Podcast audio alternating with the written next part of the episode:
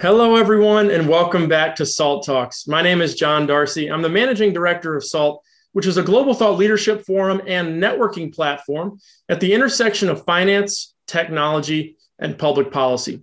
SALT Talks are a digital interview series that we launched in 2020 with leading investors, creators, and thinkers.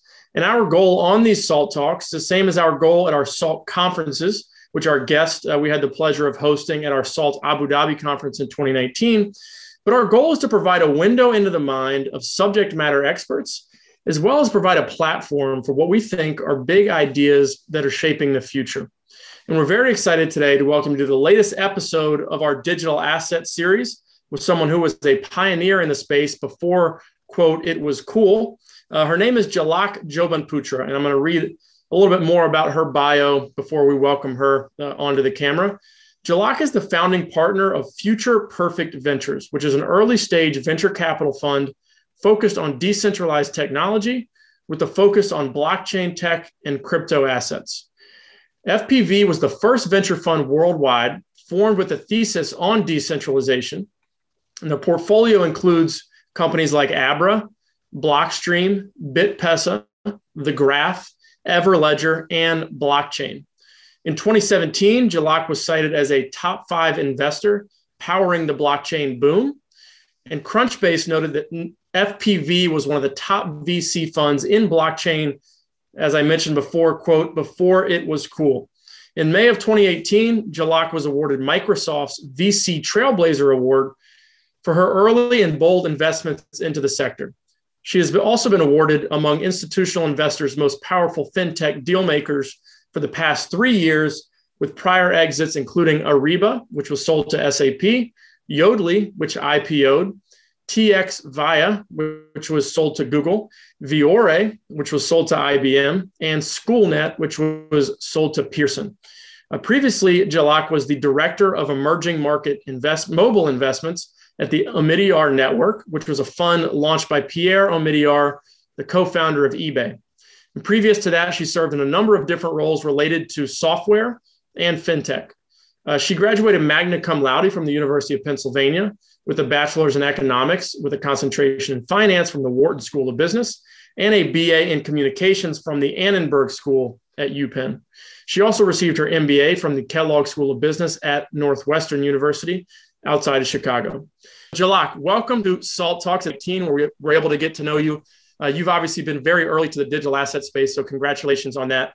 But where we like to start every one of these talks is a little bit in your own words about your personal background. Obviously, I read a lot of your bio there, but you know, stuff something that wasn't in your bio about your personal background and where you got to, how you got to where you are today, and also, you know, what was your aha or eureka moment as it relates to digital assets and Bitcoin? It's something we like to ask everybody. Everybody goes on a journey from skeptic to believer. Uh, so, as part of you know a brief introduction about your personal background, could you describe how you uh, found digital assets and how you became such a ardent believer in the space?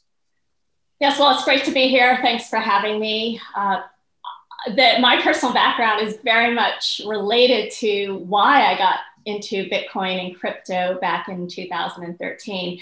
I was born in Nairobi. Uh, came to the US when I was young um, and grew up going back to Africa and India I'm of Indian origin. And this was in the 1980s when um, these countries were not as developed as, as they are now. There was really no connectivity um, you had to uh, wait for a phone line outside to, to be able to call outside of uh, the village or, or even the city. And so that was really very much on my mind as I started my career. And I started off on Wall Street doing uh, tech, telecom, uh, and media investment banking in the mid 90s. Um, was very fascinated by this new thing called the internet in 1995 when I saw the Netscape IPO happen. And I started thinking back to those childhood memories of, of that connectivity that the internet could enable. And, and since then has certainly enabled, um, and we now have 6 billion mobile phones around the world. A lot of these countries um, all around Africa, India, uh, Asia, uh, Southeast Asia, Latin America have leapfrogged. Um, they never went to the uh, telephone lines, they went straight to mobile. And then Kenya, where I was born, uh, was kind of ground zero for mobile money and, and M-Pesa. So when I decided to start my venture fund uh, in 2013, as part of my exploration, I was thinking about what was next. Um, yes, we saw the internet, we saw mobile, cloud computing, all these kind of infrastructure investments and connectivity. Um, and, and I felt like we were primed for a next wave of technology evolution and revolution that was going to take advantage of that connectivity, but create new business models. And, and, and I was thinking of artificial intelligence, Internet of Things, these sensors that are now you know, cost sense um, and, and microprocessors that, uh, that now enable our smartphones to have more processing power than NASA had when we put a man on the moon.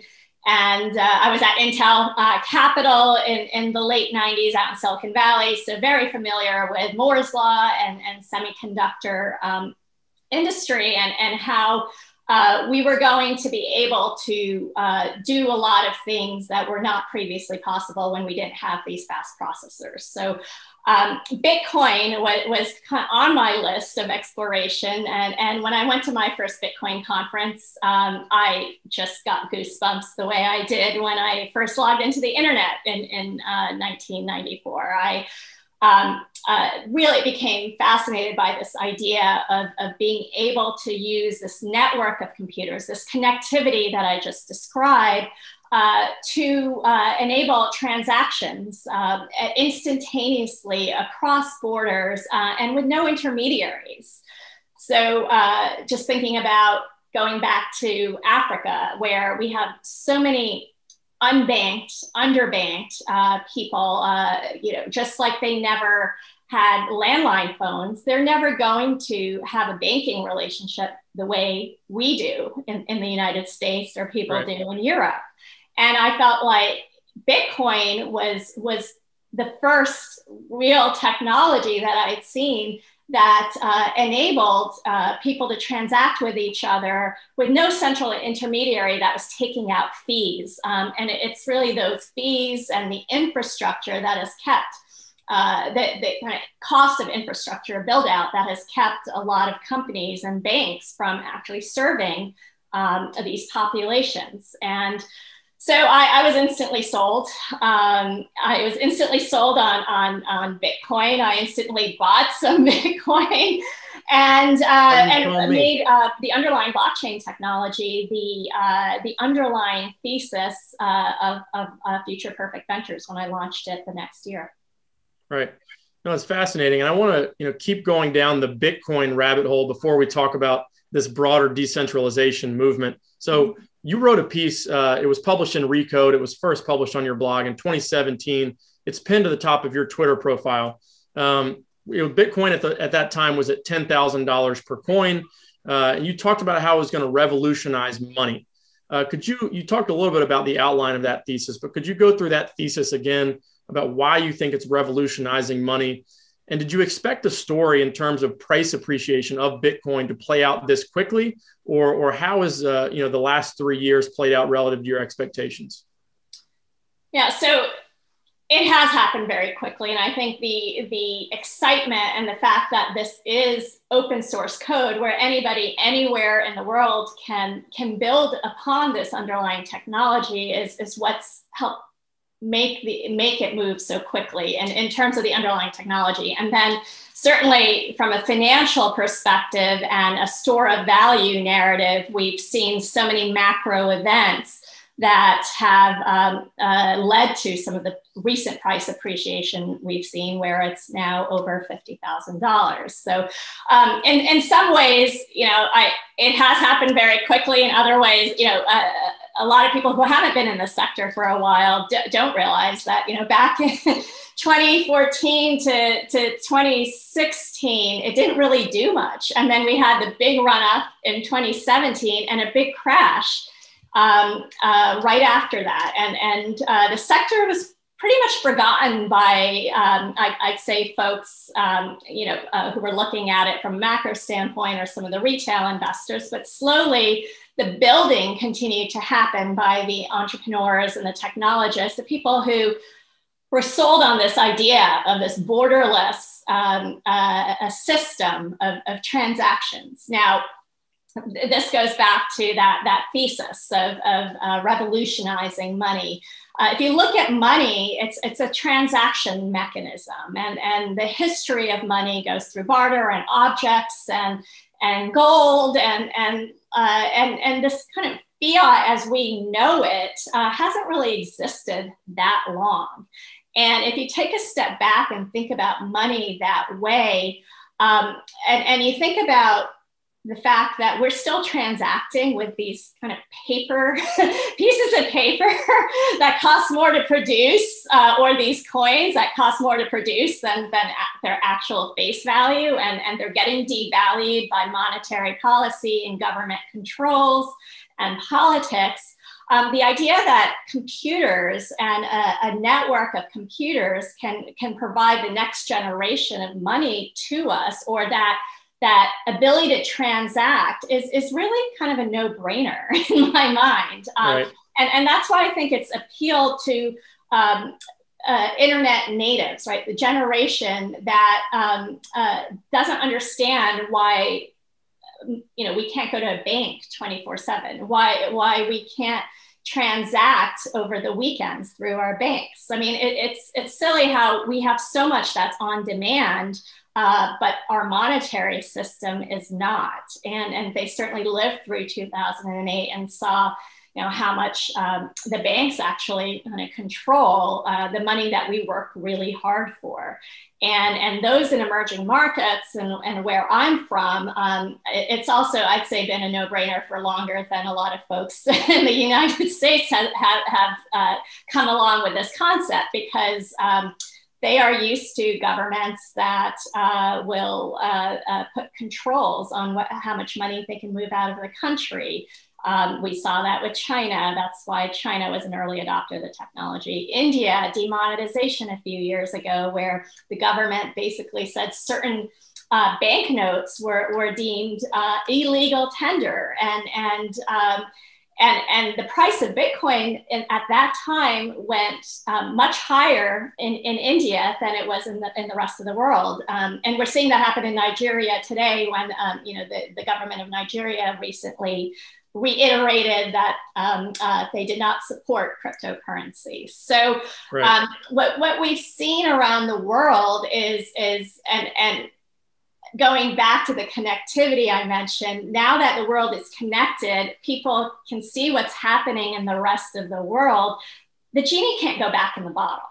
Um, and, and that's why we're seeing exponential growth in the sector. So we're seeing it now from the institutional level, um, which is fairly new. So I'd say the developed world institutions have really kind of caught on to this concept only in the last uh, six to 12 months. Um, and but we've slowly seen this grassroots uh, support of, of Bitcoin um, for for many years, and that's been building over time. Right. So you referenced that 2017 rally that took Bitcoin uh, up to almost twenty thousand dollars per coin, but then we saw it uh, fall back to around three thousand and change. And I think you know obviously there was a lot of public interest in Bitcoin at the time that receded and people sort of wrote it off as you know a pump and dump scheme or some type of Ponzi scheme, uh, given that extreme volatility that we saw. We're now seeing Bitcoin ramp in an even more extreme, rapid way in 2020 and 2021. Why is this rally potentially different than the rally than we saw in 2017? Do you think realized volatility will continue to fall, which it it has been lower actually during this rally than it has been over previous uh, cycles in its history. So do you, do you expect volatility to fall? Do you expect you know people to have to just weather that volatility, or why is it different this time around? Yeah, I think it's night and day. Uh, the 2017 rally and what we've seen in 2020 and 2021. Uh, um, and I view it very similar to what we saw in 1999 with the internet. And I was out in the valley, as I said, investing for Intel uh, Capital. And I was in the belly of the beast uh, when when we were seeing um, you know companies going public on on very little. Um, this frenzy uh, around the uh, any any company that had a dot com next to it, and and we saw that in 2017 with the um, initial coin offerings. Um, Ethereum uh, went public that, that year. They issued their token, and there was a huge run up. And so everybody was looking for the next Ethereum. And, and, um, and so companies were just teams, um, existent or, or not, were putting up websites and collecting money uh, from, from uh, investors that were hoping to get, get into the, the next Ethereum or, or Bitcoin. And, and so um, that was very similar to you know companies just adding .com. There were a number of companies that just added blockchain to their their name, and and they had the same experience. Um, so uh, you know history does does rhyme, and and we saw that in 2017. Um, and and then there's the inevitable crash because most of these companies really had no there there. There wasn't really anything behind what they're doing, and any company like Ethereum, um, uh, uh, you know, it takes time to build technology that's going to scale, uh, that's that's going to be adopted, and and so um, it, with Bitcoin, we, we've seen uh, increasing scalability, number of transactions. Um, the you know as more people uh, come onto the network, it becomes more stable, more decentralized, and and so we've seen that progression. But there were still a lot of questions back then on on um, not only the underlying technology, but then all this confusion around these kind of new companies that didn't really have any technology. Um, so then the inevitable uh, crash happened. Some speculators made a lot of money and they disappeared, and then the real builders stayed.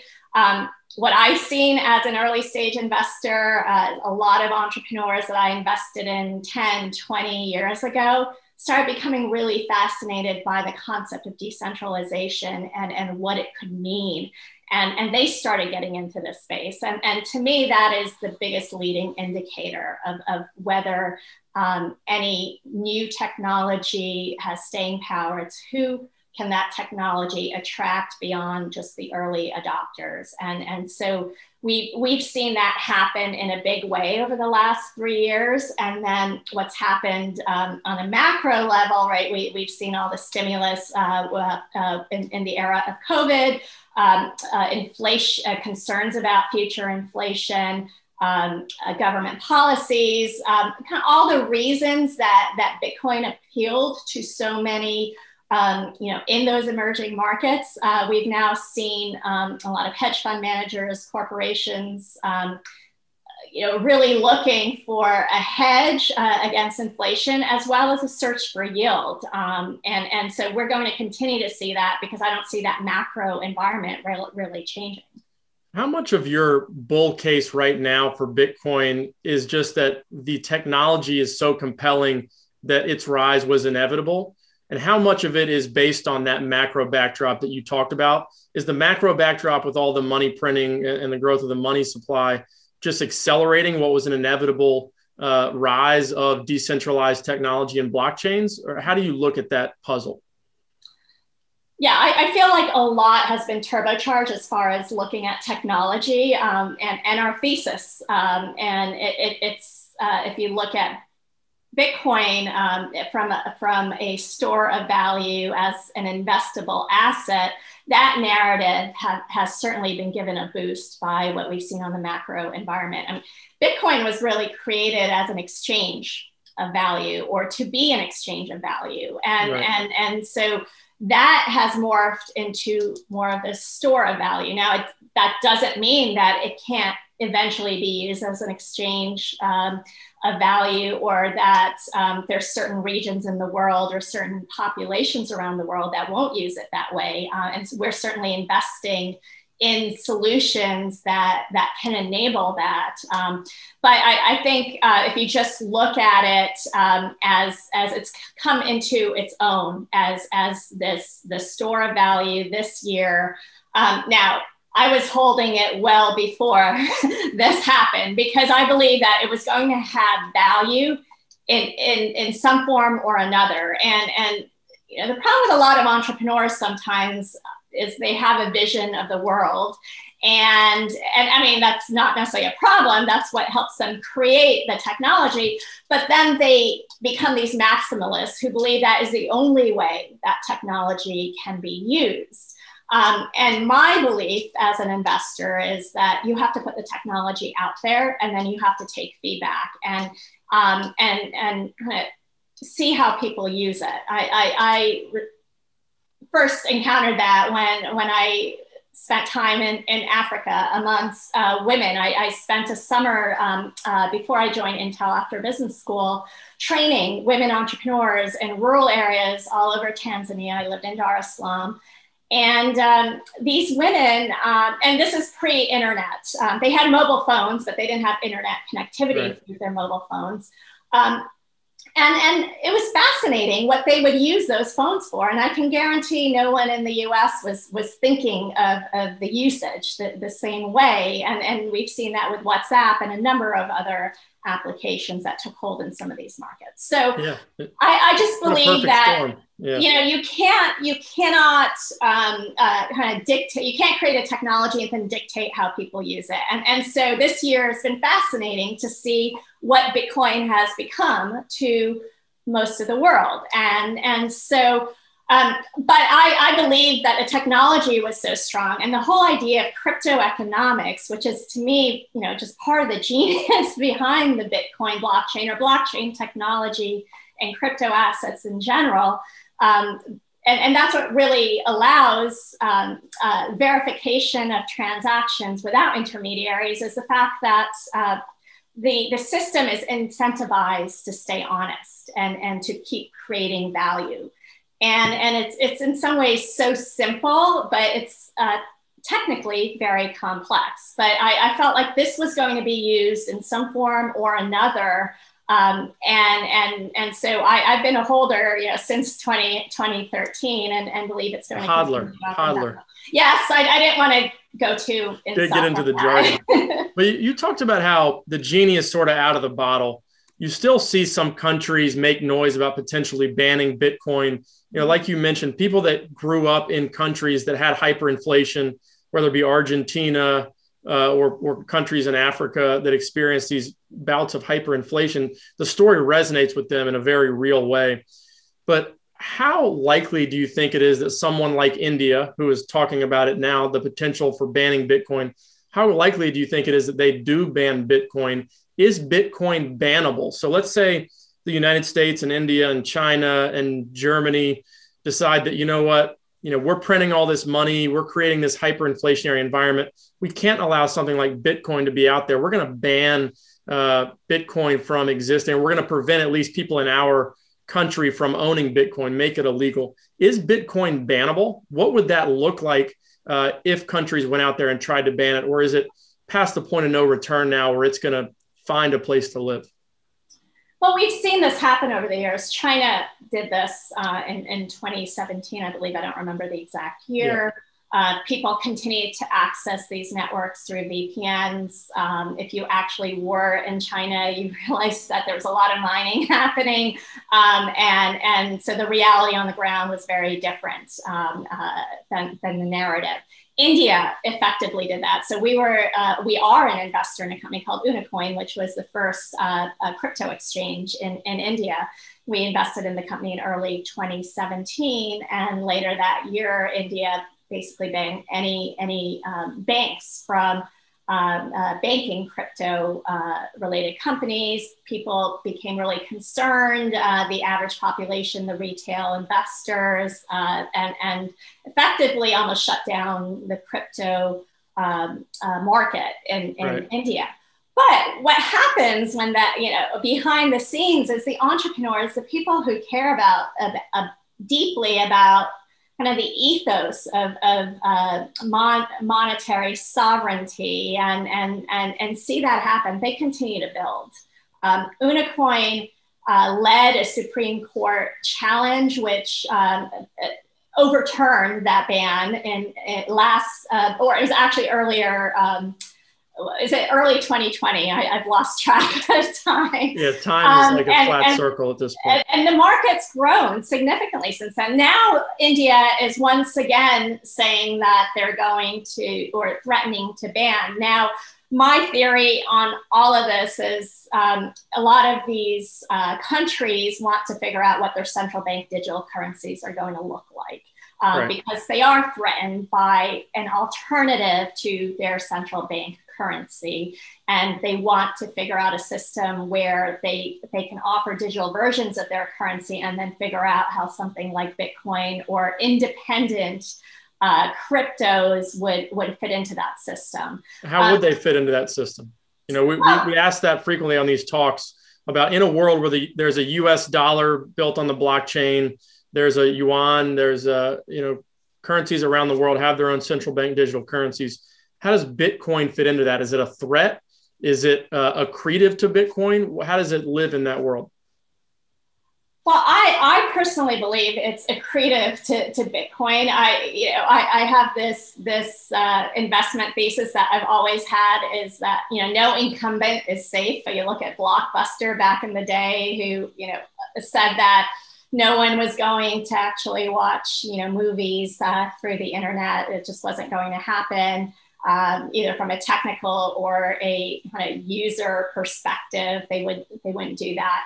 So um, central banks, uh, I, I, believe, haven't thought that there was any threat to their power, and and uh, Bitcoin, and then uh, co- companies like Facebook saying that they're going to issue their own uh, digital currency, going to change the central bank um, perspective on that, and and and so again, going back to you know, once people feel like they've had exposure to something and it's taken away from them, they are hyper aware of that. If they never had exposure, then they don't know what they're missing.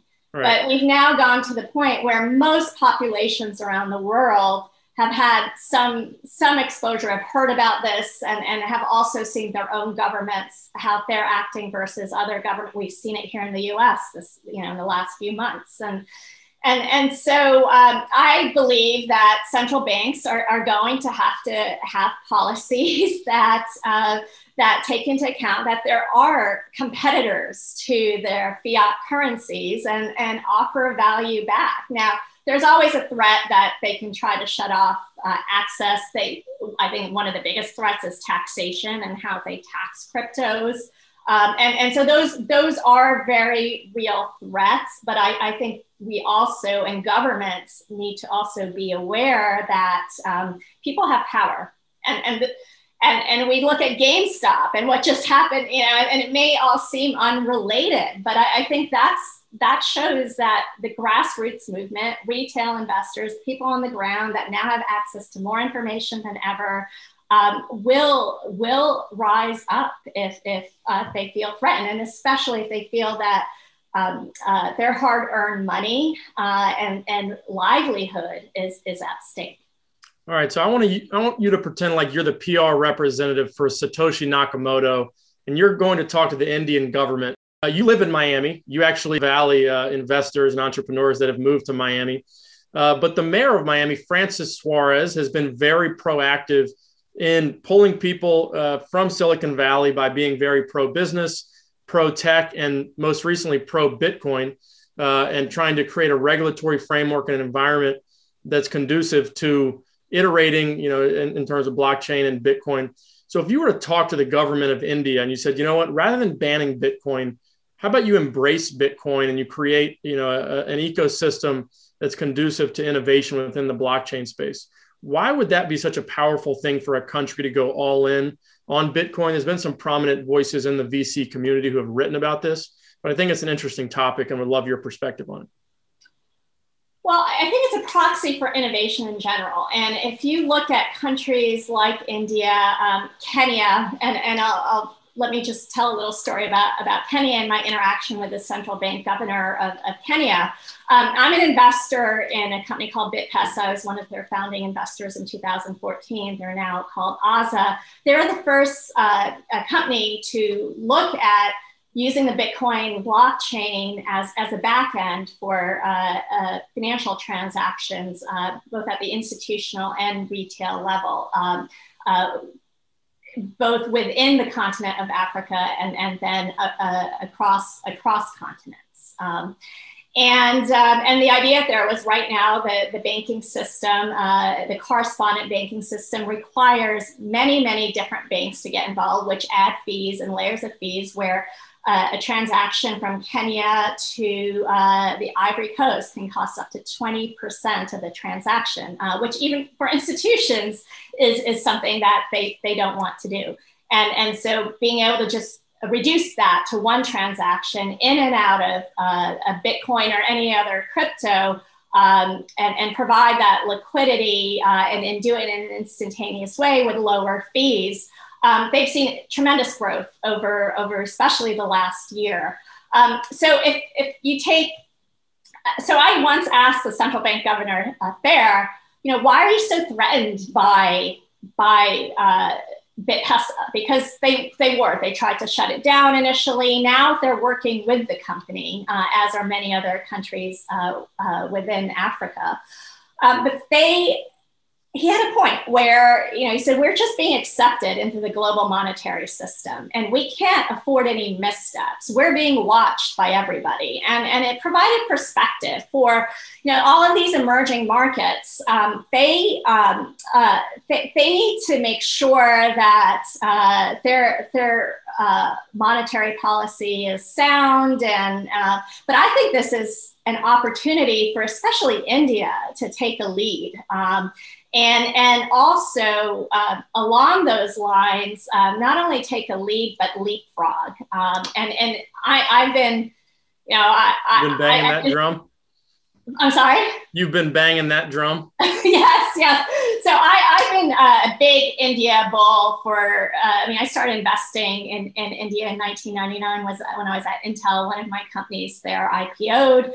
Um, you know, I, I, India has certainly been through uh, many challenges. Uh, it can be very bureaucratic. Some of the policies just don't make sense. And, and um, but I, I think you know, given what we're seeing right now with uh, with China and COVID and su- some of the supply chain disruptions we saw uh, by reliance on, on just one country and one region, India's really had an opportunity and, and stepped up to that opportunity on the supply chain side and and you know a lot more businesses including like apple is now doing more manufacturing there.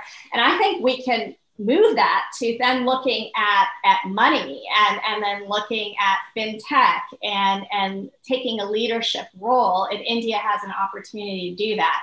Now that doesn't mean they don't issue their their digital rupee um, but they could be a model of how how um, the the rupee can interact with um, a, a, a, currency that is kind of independent of, of any other controls or reliance on the dollar. And, you know, I, I'm, I'm a US citizen, I'm, a, I'm an immigrant, I'm a big fan of the US. It's, it's been great to me. But I also think that dependence on any one country um, it, and we've seen this is, is not a good thing. And, and that's why we're investing in decentralization. The whole concept of bitcoin and blockchain tech is no single point of failure.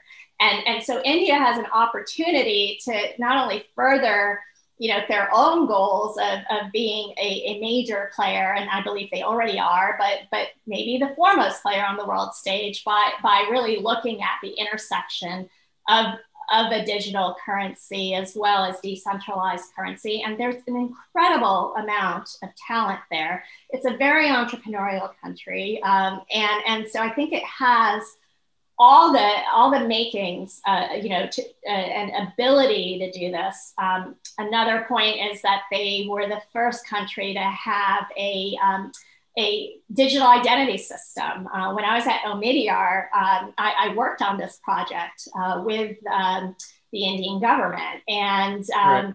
a lot of people thought there's no way that you're going to be able to get people in rural areas, farmers, people who weren't literate, to actually, you know, buy into this system of, of this digital identity. Um, but once the government, or once these people saw that they were uh, able to get their government, um, you know, subsidies, payments um, through this digital system, they, they all signed up. And it, it, it, actually ended up being very efficient. Almost the whole country is now on this uh, digital identity system.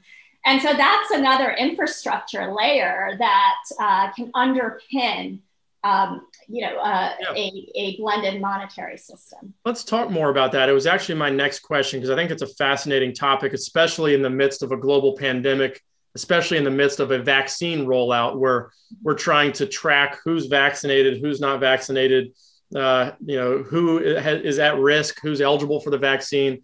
And a digital identity network would obviously solve a lot of those issues and make it much more organized where are we in the United States around that idea of digital identity?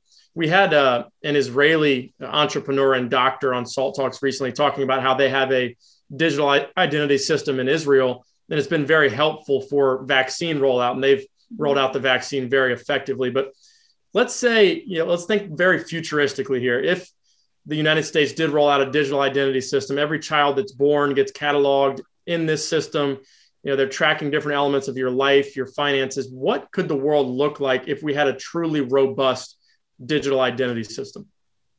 I, I think there's tremendous potential obviously if, if, that were to happen. The challenge is the privacy implications around that. And the united states is is uh, uh, you know a place where y- you can't kind of track people the same way you can in a place like Singapore or right. Israel. um, if you look at COVID response, um, you know, Taiwan, and, you know, if you basically, you know, your, your phone could be tracked and, and if um, you didn't answer your phone or if they thought you were, you left your home, you would have the police come to your place. And, and so I think there, you know, certainly privacy implications around identity systems. Um, and in some ways, that's you know we're, we're beyond that point but in, in, in, other ways if, if people if you start pushing it too much right. yeah. P- people think they're not being tracked in the united right. states uh, when they probably are and they just don't realize it yet but they, they, are but i mean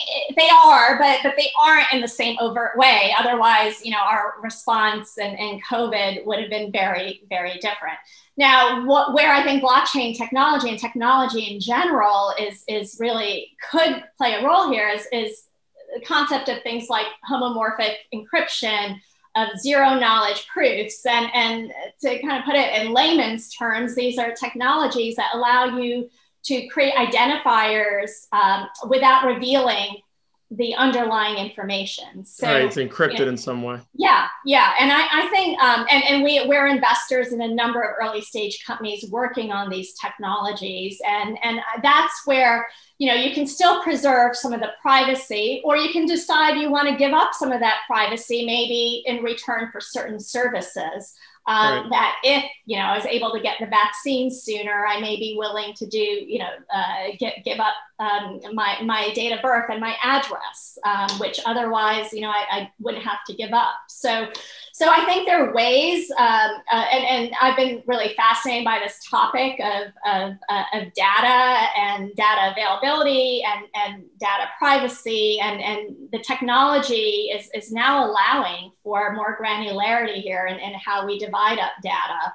Um, there's been no pressure for companies like Google and Facebook to, to adopt any of these, but we are now seeing a big pushback um, uh, around the business models, around data collection. And, and so um, one of the reasons I got really interested in, in decentralization was this, this whole idea of, you know, I could, I could actually own my data, hold it in a wallet, and then permission it out whichever way I want to. And, and it's not that different, say, than, than Bitcoin, where you know I, I hold a private key to my Bitcoin. I can release it uh, uh, when it gets matched with a public key. And you can do that. You can look at a Bitcoin as just any piece of data, and you can do it with your healthcare data. You can do it with your credentialing. Um, and, and, and so it's kind of mind blowing all the business models that can emerge from this underlying technology. And I think identity is, is, is a big piece of it. Um, and, um, and, you know, the challenge is when you start to cross borders, there are different policies around data and how, how do you reconcile that? And I do believe technology will allow us to do that um, uh, soon. Yeah, you know, in some ways, you could view the aggregation of data as being sort of big brother, but in a lot of ways, it empowers the individual to own their own data. So, you know, Facebook or Google, their product is built on top of our data. You know, the, the market cap of those companies is based on the fact that our data is extremely valuable. So, why should we not be empowered to decide how that data is used and be able to monetize it? Uh, it's a fascinating topic. And maybe the company you're invested in, I, I, have a friend who started a similar company. I don't know if it's the same one or not. And we can sync up offline about that. But I want to talk about non fungible tokens for a second. So, my brother is a big sports card collector, which has been good for him because we're in the middle of a boom in terms of the prices of sports cards and trading cards and other uh, scarce assets. Uh, but non fungible tokens, one application for them has been NBA Top Shots, for example. So basically, you can collect digital highlights from NBA games. Could you talk about, for people who are less familiar with what's happening in the space, what they are and why they're interesting uh, from a you know blockchain decentralization perspective? Yeah, and, and this is um, one of the areas we we've been most interested in. Also, um, I, I'm very into art. Um, I actually did collect baseball cards, believe it or not, when I was go. younger. I was a big baseball fan. Um, uh, but it seems like basketball is, is really where a lot of the value creation has been.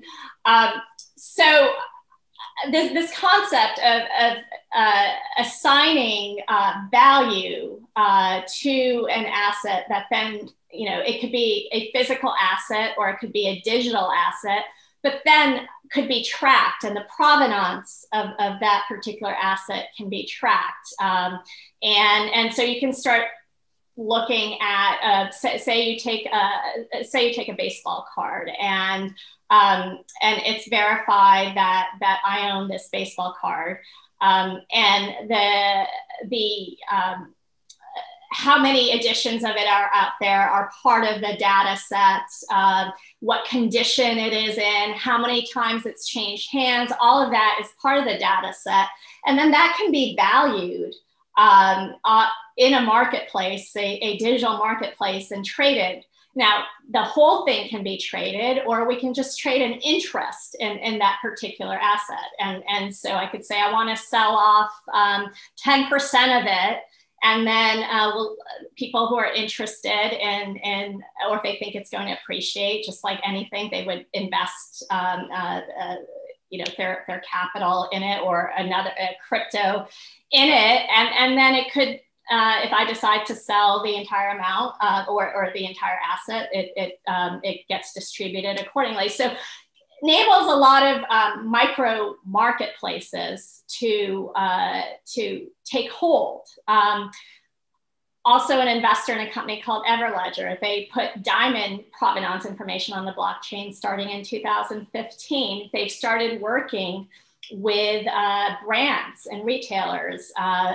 who want to issue digital versions of clothes uh, that people then can collect. They can potentially use it on, on gaming sites, or they can just collect it, think, you know, with the idea that it's going to be worth something down the road. There also may be a physical asset that is linked to that digital asset. So there are so many potential opportunities around these um, these digitized tokens that can be tied to you know real world physical assets or if they can just reside in in the digital world um, and and any creator uh, who thinks that their work is worth something. So digital art if if uh, they can create 10 versions of an art piece issue it.